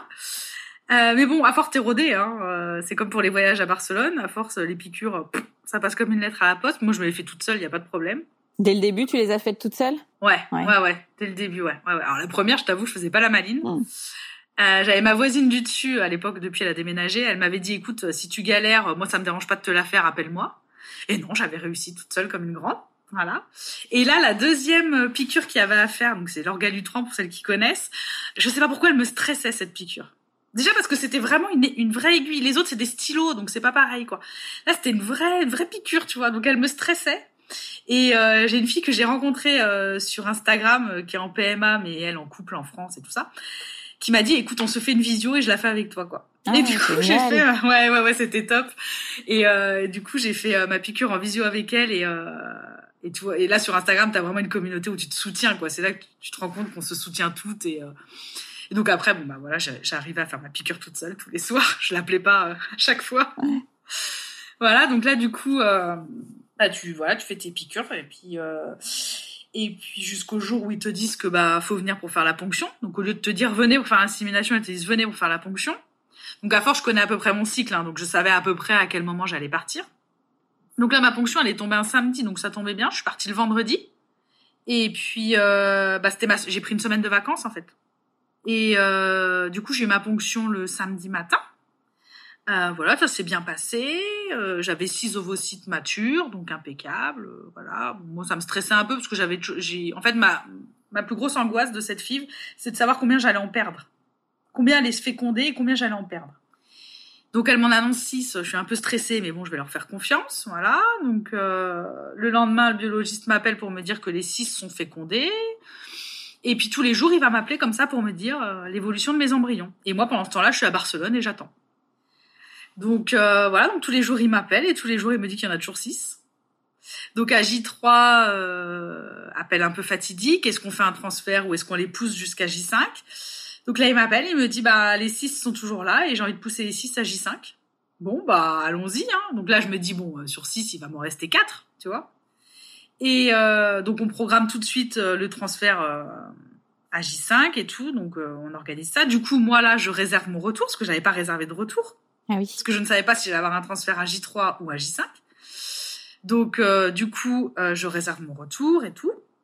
Et euh, bah, à J5, je vais à mon rendez-vous à la clinique. Et puis le biologiste arrive et puis il me dit, bon bah, j'en ai toujours 6. Parfait. Ok. Donc là, moi, je, je m'effondre, je, je pleure de joie, en fait. Je dis, mais les, les six sont arrivés au stade blastocyste à J5. Oui, oui. Bon, j'en ai deux qui sont un peu lents, ils seront congelés que demain, mais ok. Merveilleux, quoi. Donc là, je me dis, mais euh, tous les voyants sont au vert, quoi. Ouais. C'est c'est top, quoi. C'est bon, allez-y, euh, transfert. Et puis là, celui qui me transfère, il est noté 5 AA, c'est top du top, euh, c'est un super embryon. Ok, bon bah allons-y. Alors euh, faisons ce transfert. Donc là, tout le monde est hyper confiant parce qu'on me transfère vraiment euh, l'embryon, euh, le warrior, quoi. Le champion. Ouais, le champion. Donc là, je repars. pour moi, c'est bon. Là, je suis enceinte, ça a fonctionné. Il n'y a pas de raison. La FIV, euh, aucune raison que ça fonctionne pas, quoi. Et voilà, donc euh, je rentre chez moi, hyper sereine et tout. euh, puis plus les jours passent, et moi, je suis sereine. Et puis j'attends une dizaine de jours, je crois, neuf jours, je pense. Et puis ouais, je fais un test pipi complètement négatif. Je me dis oui, euh, euh, c'est rien, c'est un test pipi, ça veut rien dire. Je dis, Non, vous allez voir que je vais faire une prise de sang, ça va être la même. Hein. Mais non, non, non. Alors moi je m'effondre. La clinique a dit non, non, non. Il faut y croire. Il faut, il faut faire une prise de sang à 14 jours, pas avant, machin. Je vais faire une prise de sang et complètement négatif. Donc là, comment tu réagis? Là, je m'écroule. Ouais. Là, sincèrement, je m'écroule. Je me souviens, on était un mardi. J'étais au bureau, c'était le midi, et je me suis écroulée, mais vraiment, littéralement, quoi. Et, euh, et j'ai appelé ma patronne, et euh, je, elle n'était pas au bureau, et je, lui annonce, et, euh, et elle sent hein, que je, suis- je suis pas bien. Elle me dit, euh, tu devrais rentrer chez toi, et j'ai dit, ouais, je, là, je, sincèrement, je vais rentrer chez moi, quoi. Alors, c'est pas du tout mon genre, hein. j'ai jamais, enfin, je pose pas de jour. J'ai perdu ma maman, je me suis absentée une semaine, quoi Hmm. je suis revenue bosser. Enfin, Mais là, j'ai dit non. Je, pense que j'accuse. Enfin, ça fait beaucoup là pour euh, pour mon petit être que je suis. Ça commence à faire beaucoup et, euh, et là, j'accuse vraiment le coup et euh, ça sert à rien que je reste au bureau. De toute manière, je, vais pleurer. Donc ça va. Je vais je vais pas avancer dans mon boulot et ça va enquiquiner mes collègues. Donc euh, donc là, je suis rentrée chez moi et j'ai passé ma journée à pleurer. Et puis j'ai eu bah, j'ai eu tout de suite un médecin de la clinique au téléphone parce qu'il rappelle tout de suite hein, dans les heures qui suivent. Et elle m'a expliqué plein de trucs, mais j'ai absolument rien compris et rien écouté. C'était pas le bon jour, quoi. Et là, j'ai mis, euh, j'ai mis quelque temps à m'en remettre. Tu te disais quoi à ce moment-là? Que j'allais jamais y arriver. Ouais. Que le sort s'acharnait sur moi, que j'allais jamais y arriver, quoi. Et puis, bah, comme à mon habitude, au bout de quelques jours, bah, je me suis relevée, quoi. Je me suis relevée et puis, euh, et puis j'ai appelé la clinique, là, et j'ai dit, qu'est-ce qu'on fait? J'ai dit, parce que là, euh, quatre inséminations, euh, une FIV, un embryon 5 AA qui ne s'accroche pas, euh, qu'est-ce qu'on fait, quoi? Enfin, à un moment donné, euh, moi, je veux bien être gentille, mais euh, mon compte en banque, euh, à un moment donné, va s'étouffer, quoi. Et puis, euh, moi, je suis fatiguée. Enfin, je, commence vraiment à fatiguer. Moralement et, physiquement, depuis un an, c'est dur, quoi. J'ai cette volonté d'avoir, cet enfant, mais, mon corps va avoir ses limites aussi, quoi. Donc là, ils me disent, bon, écoutez, il y avait quand même un polype, un tout petit polype qui était pas gênant, mais il était là quand même. Donc ça serait bien d'aller faire une hystéroscopie et puis de faire une biopsie de l'endomètre. Ok, bon, je prends rendez-vous chez ma gynéco et, euh, et on prend rendez-vous euh, pour faire ça. Donc c'est son associé qui le fait parce qu'elle le fait pas. Donc euh, là, on m'annonce que c'est en anesthésie générale. J'ai attendu, moi j'ai déjà eu une anesthésie générale il y a trois semaines pour la ponction. Non, non, mais pas de souci, machin. Voilà, me voilà partie. Hein. De toute manière, je lâche rien, je fonce. Donc je vais faire cet examen qui se passe pas forcément très bien puisque mon col est fermé, comme d'habitude. Sauf que là, il utilise les pinces pour l'ouvrir, les bougies. Enfin, il n'y a pas grand-chose qui fonctionne. Il finit par le déchirer, Oula. me faire des points de suture. Enfin bon, moi je suis endormie, hein, donc euh, je me rends compte de rien. C'est après que c'est plus compliqué, quoi. Donc bref, euh, voilà, l'intervention se passe. Je me réveille, je pleure, je pleure, je pleure, et j'ai pleuré pendant 48 heures, je pense. Et je, je, je pense. Alors déjà, euh, ils m'ont dit que ils avaient accentué la dose de d'anesthésie parce que je m'endormais pas. Donc je pense que ça n'a pas aidé, mais je pense aussi que là j'ai réalisé en fait tout ce que je faisais subir à mon corps et, euh, et tout quoi. Donc, j'avais besoin de, d'ouvrir les vannes finalement. Hein, voilà. Donc bon, l'intervention s'est bien passée, la biopsie de l'endomètre est revenue nickel. Voilà, pas de problème. L'hystéroscopie, il n'y a rien à signaler. Le polype a été retiré, il n'y en avait pas d'autre. Euh, donc tout va bien? Donc aucune raison pour que je ne tombe pas enceinte. Aucune raison physique en tout cas. Alors qu'est-ce que tu fais à partir de ce moment-là où tes examens sont bons? Donc bah là, mes examens reviennent tous bons. Donc euh, donc bah du coup, je propose de me reposer. en fait, j'ai décidé de, euh, me reposer euh, un peu déjà. Bah, après, il y a les vacances qui arrivent. Après tous ces examens, j'ai eu trois, mes trois semaines du mois d'août. Donc là, je suis partie au grand air, voilà, en famille. J'ai pris du temps pour moi. Voilà, j'avais besoin de souffler, de me reposer. Et puis là, depuis la rentrée, bah, je cherche d'où ça pourrait venir psychologiquement, quoi. Voilà. Donc, du coup, je fais d'hypnose, voilà, pour essayer de débloquer certaines choses qui pourraient être bloquées, certainement de faire le deuil euh, de mes deux parents et de ma précédente relation. Voilà, et puis euh, et puis je fais des séances d'acupuncture aussi. Voilà. Donc euh, là, euh, je vais repartir sur un transfert, un simple transfert. Euh, voilà, le protocole sera moins lourd. J'aurai pas de, j'aurai que des patchs d'œstrogène, donc il n'y a plus tous les piqûres à faire tous les soirs. Donc déjà, mon corps va va moins fatiguer. en tout cas, je l'espère et voilà, donc je, reste déterminée euh, pour avoir cet enfant, mais euh, mais j'essaye de, de, chercher ailleurs, voir s'il n'y a pas des choses à régler. Euh, pourquoi ça physiquement ça marche pas quoi Puisque physiquement il n'y a aucun problème. Donc il n'y a aucune raison que, que je ne tombe pas enceinte, mais euh, mais en tout cas je, je reste déterminée pour que pour que ça fonctionne. Donc là, euh, est-ce que tu sens dans ton cheminement que tu avances psychologiquement, que tu débloques des choses? Ouais, là je je sens que j'avance. J'ai fait, euh, j'ai fait déjà deux séances d'hypnose. Je vais pas rentrer en détail parce que euh, c'est assez intime, euh, mais en tout cas, euh, il y a des choses à débloquer, ça c'est certain, parce que euh, alors c'est de l'hypnose en pleine conscience, donc en fait, je, je me rappelle de, de, de, de, toutes les séances. voilà, je, je, les revis à peu près tous les jours mes séances dans ma tête et, euh, et je me rends bien compte qu'il y a des choses qui sont pas réglées et, et c'est là aussi où j'arrive à dire que ma relation passée elle est pas elle est pas clôturée euh, enfin c'est pas lui que j'ai pas clôturé c'est ce que j'ai vécu en fait que j'ai pas digéré voilà et puis le deuil de mes parents et euh, et d'autres choses encore mais euh, mais oui je me rends bien compte qu'il y qu'il y a des choses qui sont pas réglées et euh, et c'est peut-être ça que mon corps essaye de me dire en, refusant les cette grossesse quoi mais ça va se résoudre c'est sûr ça va finir par se résoudre. Voilà, je, je lâche pas et en tout cas, je me donne les moyens pour résoudre tout ce qu'il y a à résoudre et pour y arriver. Mmh. Est-ce que tu trouves qu'il y a une grosse pression sur ce côté euh, psychique Souvent, les, les, femmes qui sont en parcours et quand ça fonctionne pas, leur dit ah il faut arrêter d'y penser. Oh, La phrase qu'on a horreur d'entendre, arrête d'y penser, ça va venir. Alors déjà, quand tu es en parcours PMA, tu peux pas arrêter d'y penser puisque tu te piques tous les jours. Tous les jours, tu as ton téléphone qui te sonne pour te dire de te faire ta piqûre. Donc, comment ne pas y penser? C'est juste pas possible.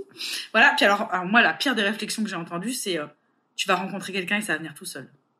Non, mais en fait, vous avez pas compris le principe. Je ouais. ne veux pas rencontrer quelqu'un. Je ne veux pas faire un enfant avec quelqu'un. Je veux faire un enfant toute seule. Donc non, c'est pas, ça va pas venir quand je vais rencontrer quelqu'un, quoi. Non mais. Donc oui, oui, il y a une grosse pression sur le, sur le psychisme. Pars en vacances ça va te faire du bien. Oui, d'accord.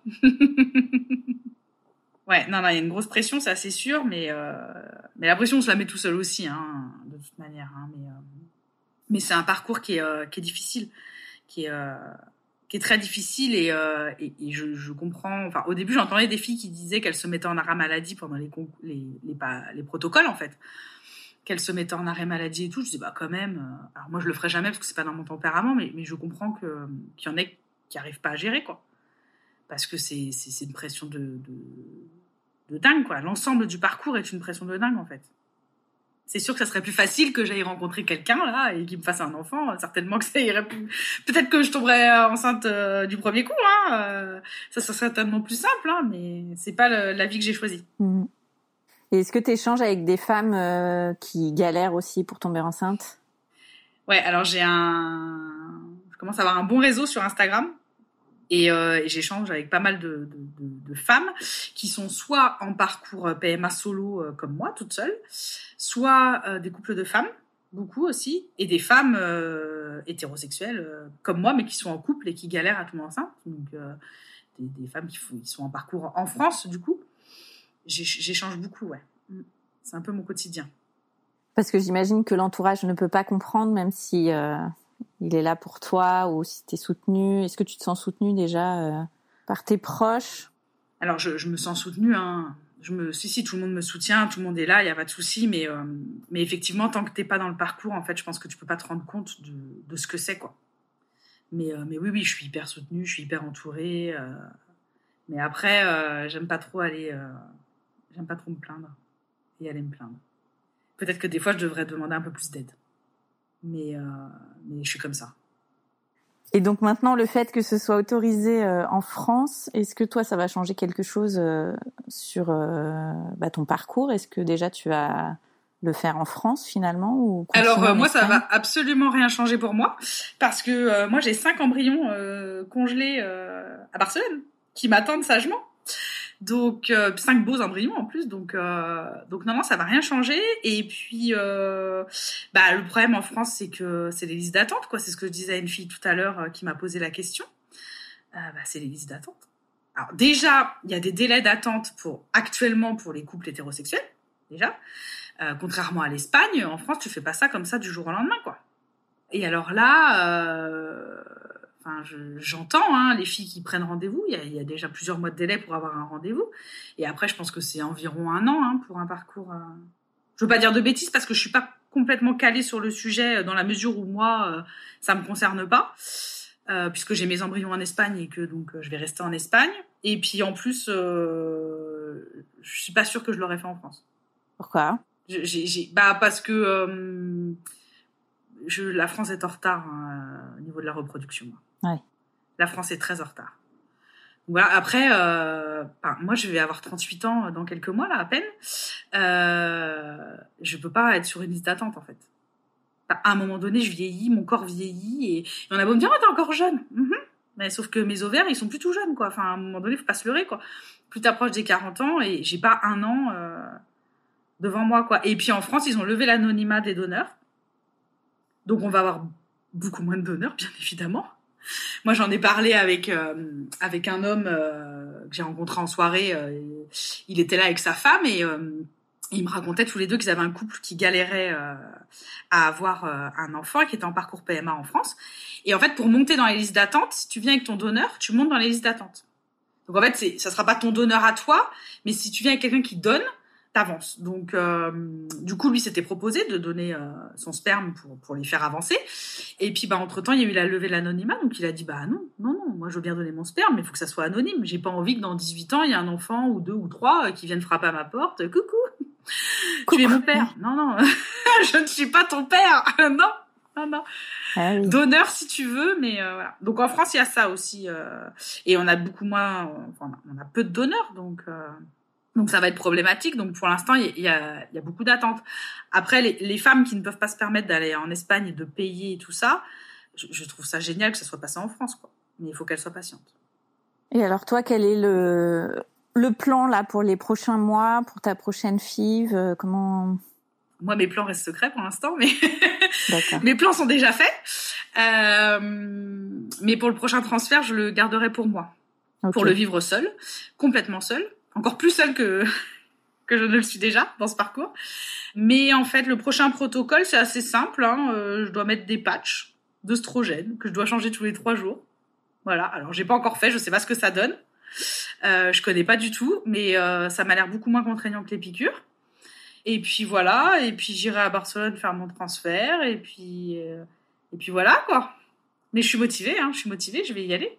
Je vais y aller. Fin d'année ou début d'année 2022.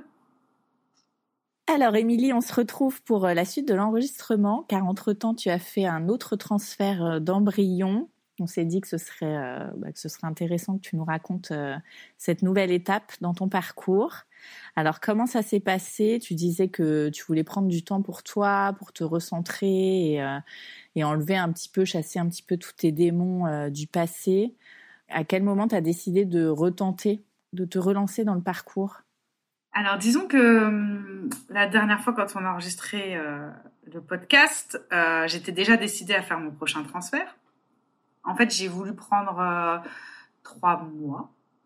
Trois mois et demi, j'ai pris effectivement pour me reposer, me recentrer, essayer des nouvelles médecines douces pour pouvoir, comme tu dis, enlever les démons du passé. Alors j'ai beaucoup travaillé là-dessus. ça m'a beaucoup aidé. Malheureusement, ça m'a pas aidé pour le transfert qui a suivi, mais, mais je pense que ça m'a aidé pour ma vie et, pour la suite à venir. Donc rebelote en Espagne. Euh, ouais. Alors là, la technique était différente cette fois-ci. D'accord. J'avais deux choix en fait, soit une technique euh, dite courte et une autre un peu plus longue. J'ai choisi la plus longue. En fait, euh, la plus longue me permettait de pouvoir choisir le jour de mon transfert. J'avais une latitude en fait d'une semaine. Et du coup, je pouvais choisir le, jour du transfert et, et c'était plus simple pour pouvoir m'organiser et pour pouvoir gérer avec mon travail. D'accord. Euh, donc j'ai choisi cette euh, fameuse technique euh, longue, c'est-à-dire que sur, on travaillait sur deux cycles. Sur le premier cycle, j'avais une piqûre de décapeptile au 21e jour. Piqûre de décapeptile pour permettre en fait de bloquer mes ovaires pour le cycle d'après. D'accord. Voilà, donc j'ai commencé par, par cette piqûre faite par un infirmier puisque c'était en intramusculaire. Et puis ensuite, sur le cycle d'après, euh, le traitement, c'était uniquement des patchs d'ostrogène que je mettais à partir du, euh, premier euh, jour du cycle jusqu'au transfert. D'accord. Et pourquoi cette différence avec ce que tu avais fait la, fois précédente? Alors, les fois précédentes, j'avais des stimulations ovariennes, puisque la fois précédente, en fait, j'ai fait donc ma FIV complète, donc j'avais la ponction. Donc, il fallait que j'ai un maximum de follicules pour la ponction. Et j'ai enchaîné directement sur le transfert, en fait. J'ai une stimulation avec piqûre. Euh, là, en fait, j'avais juste, on avait juste besoin de préparer mon endomètre pour qu'il reçoive euh, l'embryon. Oui. Donc, euh, les ovaires n'avaient pas du tout besoin de travailler. Il y a juste l'endomètre qui avait besoin de se préparer à recevoir. D'accord. Alors, toi, tu es dans quel état d'esprit à ce moment-là Donc, tu as fait tout ce travail sur toi, tu as pris ces quelques mois, tu y retournes. Dans quel état d'esprit tu es? Alors moi en fait, euh, durant ce protocole, euh, j'étais hyper sereine. Euh, déjà j'en ai parlé à personne, mais vraiment personne. Il y a eu deux personnes également au parcours PMA qui étaient au courant et deux amis à moi. Voilà, parce qu'il fallait quand même que, que j'échange, mais, mais autrement, personne n'était au courant. À mon travail, ils n'étaient pas du tout au courant. Donc en fait, on n'en parlait pas. Donc moi, j'ai complètement occulté. J'ai complètement occulté déjà parce qu'on n'en parlait pas, et en plus parce que j'avais pas de piqûre. Donc en fait, je réalisais pas. Oui. J'avais juste des patchs que je devais changer tous les trois jours, donc pas du tout contraignant. Quoi. Donc du coup, ça c'était bien. Et puis bah, j'étais vachement préparée avec l'hypnose en fait. Donc j'étais avec l'hypnose en fait, j'avais fait beaucoup d'exercices de en dehors de, traiter des problèmes personnels, j'ai fait beaucoup d'exercices de visualisation. Et, euh, et, du coup, ça m'a beaucoup aidé à me, à me transporter vers ce transfert quoi. D'accord. Donc là, rebelote, voyage en Espagne. Ouais, rebelote, sauf que euh, cette fois-ci, en fait, dès, mon, dès le premier jour de mon cycle, je savais à quelle date j'allais partir. D'accord. Donc du coup, j'avais un petit peu plus de temps pour me préparer, donc euh, ça c'était plutôt agréable. Et, et c'est ça aussi, en fait, il n'y avait pas ce stress du départ au dernier moment. En fait, à partir du moment où mon cycle a démarré, que j'ai appelé la clinique, on a mis en place tout le protocole jusqu'au transfert. Et j'ai tout de suite réservé euh, mon hôtel, mon billet de train. Alors j'avais pris échangeable, remboursable au cas où il y a un souci entre temps, au cas où mon endomètre se prépare pas comme on voulait. Mais du coup, en fait, tout était déjà préparé à l'avance. Donc j'avais pas ce stress que j'avais habituellement. Donc euh, je suis, enfin la veille de partir, je me suis dit ah là mais c'est vrai demain je pars en Espagne. Et j'avais choisi de faire le transfert un samedi. Donc du coup vraiment ça, ça je n'ai pas du tout dans mon travail. Enfin c'était comme si je partais en week-end euh, normalement quoi. Donc j'étais très sereine. Et alors, comment ça s'est passé cette fois-ci? Eh ben, ça s'est très bien passé. Euh, je suis partie en Espagne. Euh, j'ai fait mon petit voyage comme d'habitude. J'ai mes petites habitudes à Barcelone maintenant, à force. T'as pris le même hôtel? Non, j'ai changé d'hôtel. Euh, mais la prochaine fois, je retournerai à cet hôtel-là, je pense, parce qu'il est très bien et juste à côté de la gare. Donc en fait, là, j'avais choisi un hôtel proche de la gare pour que ça soit facile. C'est-à-dire que j'arrivais le vendredi soir, j'allais à pied à l'hôtel tranquillement. Je pouvais aller le lendemain à la clinique euh, à pied sans problème, revenir à l'hôtel à pied sans problème.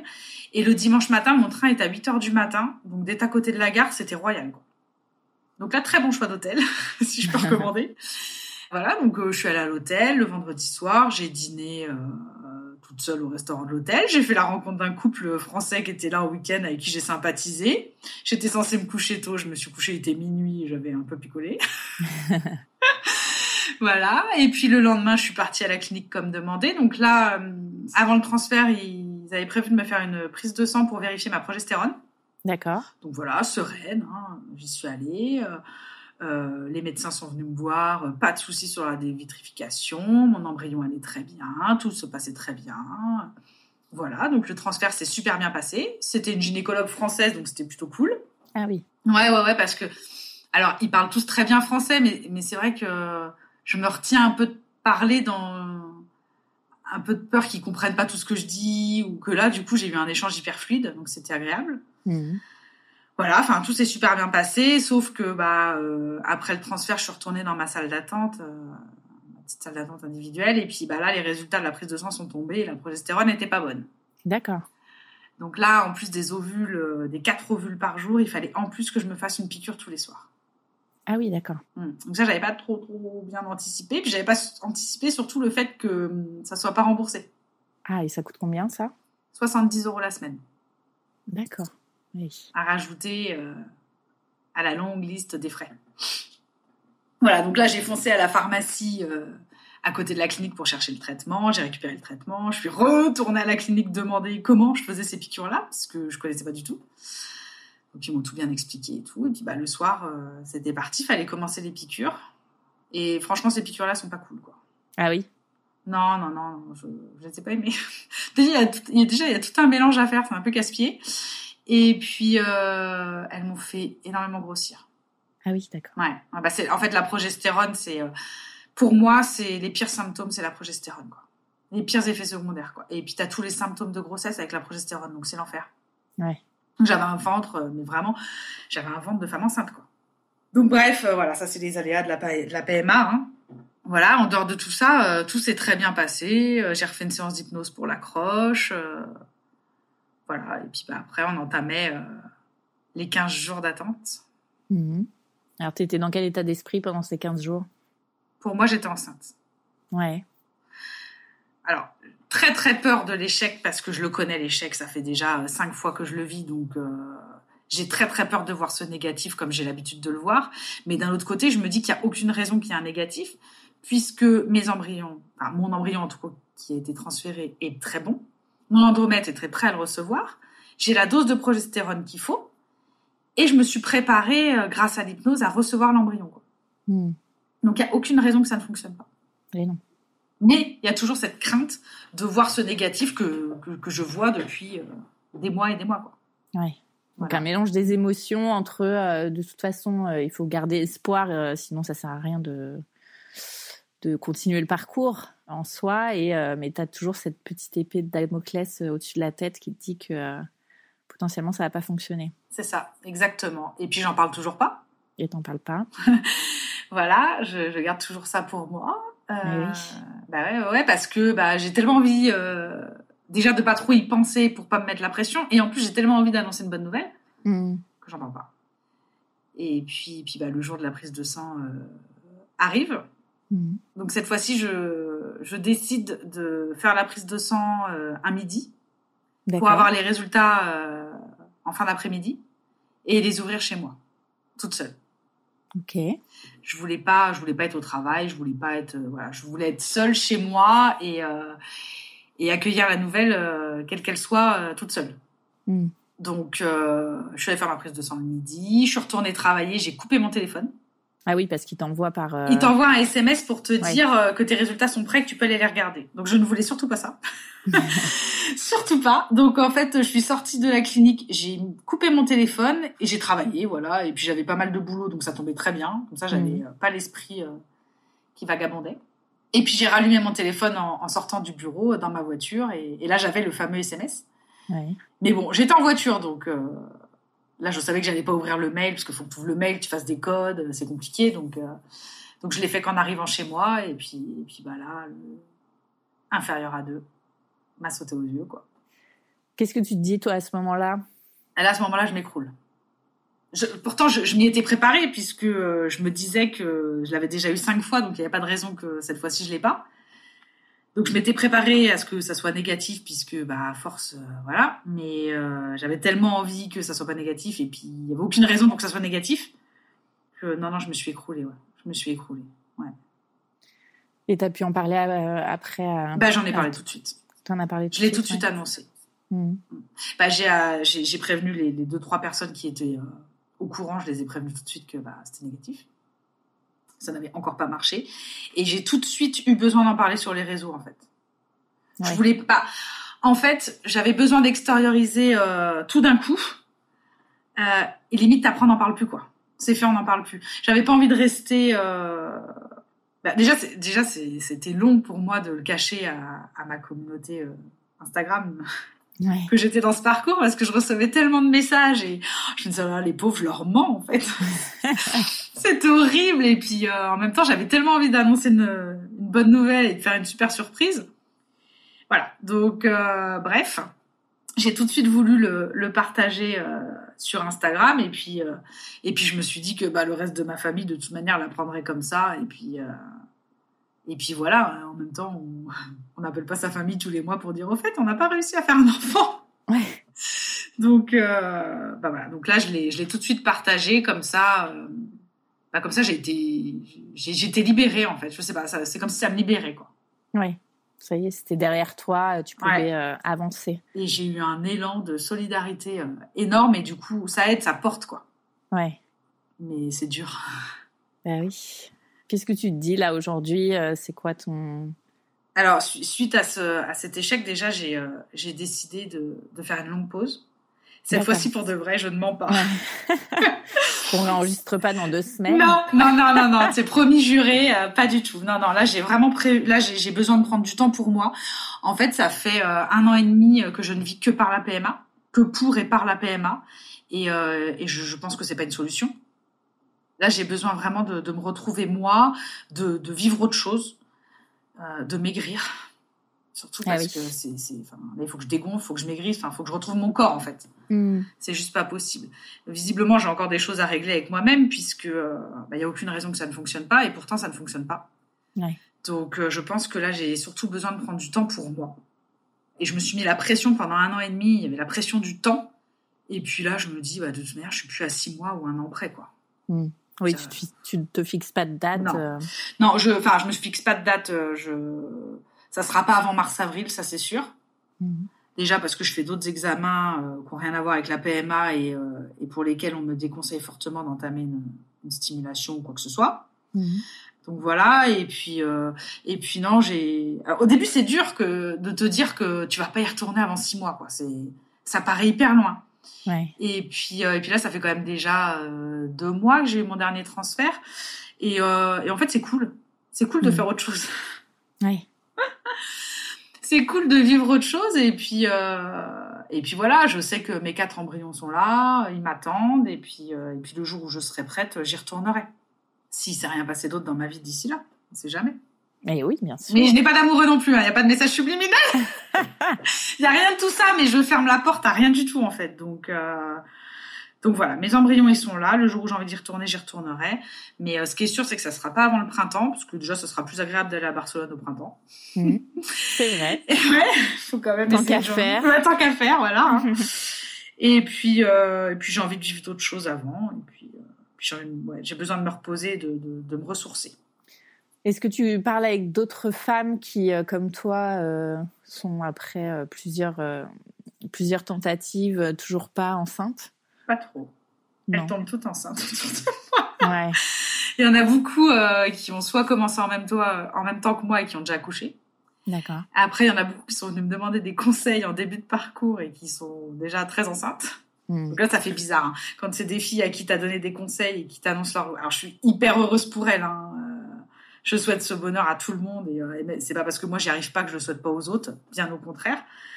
Mais ça fait bizarre. Ça fait bizarre. Mais, euh, mais oui, euh, souvent, elles tombent enceintes beaucoup plus vite que moi, quand même. Je parle pour les mamans solo. Hein. Ouais, ouais. Je parle pas pour, euh, pour celles qui ont des problèmes euh, réels d'infertilité, qui sont dans des parcours depuis des années. par rapport, au, enfin voilà, maman solo qui viennent me voir et qui me demandent conseil et qui viennent me parler, euh, elles y arrivent plus vite que moi. Hmm. Est-ce que parfois tu as envie de d'abandonner ou de est-ce que tu t'es dit euh, je m'acharne finalement euh? Bah, pour l'instant c'est un peu une forme d'abandon hein, que de me laisser plusieurs mois. Hein. C'est là en fait c'est comme si j'abandonnais pour quelques mois. Non, tu fais une parenthèse. Je fais une grosse parenthèse. Oui, nécessaire nécessaire. Ouais, ouais pour l'instant, je. Alors, autant pendant un an et demi, je me suis imposé des pauses et c'était dur. Hmm. Que là, j'ai pas du tout envie d'y retourner. Oui, tu sens vraiment ce besoin de. Je sens que je me suis infligé beaucoup de choses, ça m'a fait beaucoup souffrir. Il y a d'autres choses dans ma vie qui me font, qui, qui, sont pas réglées et qui me font encore souffrir. Plus le parcours PMA qui rajoute une, une couche là-dessus. Donc, euh, Là, j'ai eu un passage à vide très très compliqué là pendant quelques semaines. Mm. Voilà, je m'étais un peu absent, absentée des réseaux d'ailleurs. Je reviens tranquillement. Mais en fait, j'ai été forte et courageuse pendant euh, un an et demi. J'ai foncé tête baissée et là, euh, et là, j'ai mis la tête dans un gros mur et, euh, j'ai un peu du mal à la relever pour l'instant. Ouais.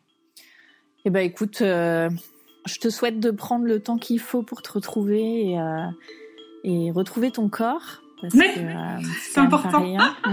Ouais, ouais, ouais. Et j'attends la suite euh, de toute cette aventure. Mmh. Euh, qui n'est pas finie. qui n'est pas finie, non. Et, qui ne se finit pas. et je te souhaite vraiment d'obtenir ce petit bébé dès que tu retourneras en transfert. Ouais, merci, c'est gentil. Pas avant le printemps, pas avant le printemps. Et j'en parlerai, je ne garderai pas pour moi, j'en parle, je partagerai. Bah, tu feras bien comme tu le sens. pas de pression. Non, pas de pression, pas de pression, surtout pas. Surtout pas. Mais euh, non, non, c'est un combat long et difficile, mais c'est. On arrive au bout. bien sûr. Avant 40 ans. Courage à toi en tout cas et merci, de nous avoir raconté tout ça. Merci. Un grand merci d'avoir écouté le tourbillon et si cet épisode vous a plu, n'hésitez pas à mettre un avis sur votre application podcast et à en parler autour de vous. Cela m'aidera beaucoup. Et pour que l'on puisse échanger ensemble sur tous ces sujets de maternité, abonnez-vous au compte Instagram Le Tourbillon Podcast. Et moi, je vous donne rendez-vous mardi prochain pour un nouvel épisode qui parle de la maternité, la vraie.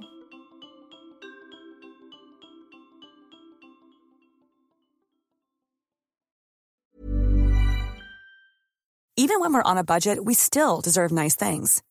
Quince is a place to scoop up stunning high-end goods for 50 to 80% less than similar brands. They have buttery soft cashmere sweaters starting at $50, luxurious Italian leather bags, and so much more. Plus, Quince only works with factories that use safe, ethical, and responsible manufacturing. Get the high-end goods you'll love without the high price tag with Quince. Go to quince.com/style for free shipping and 365-day returns.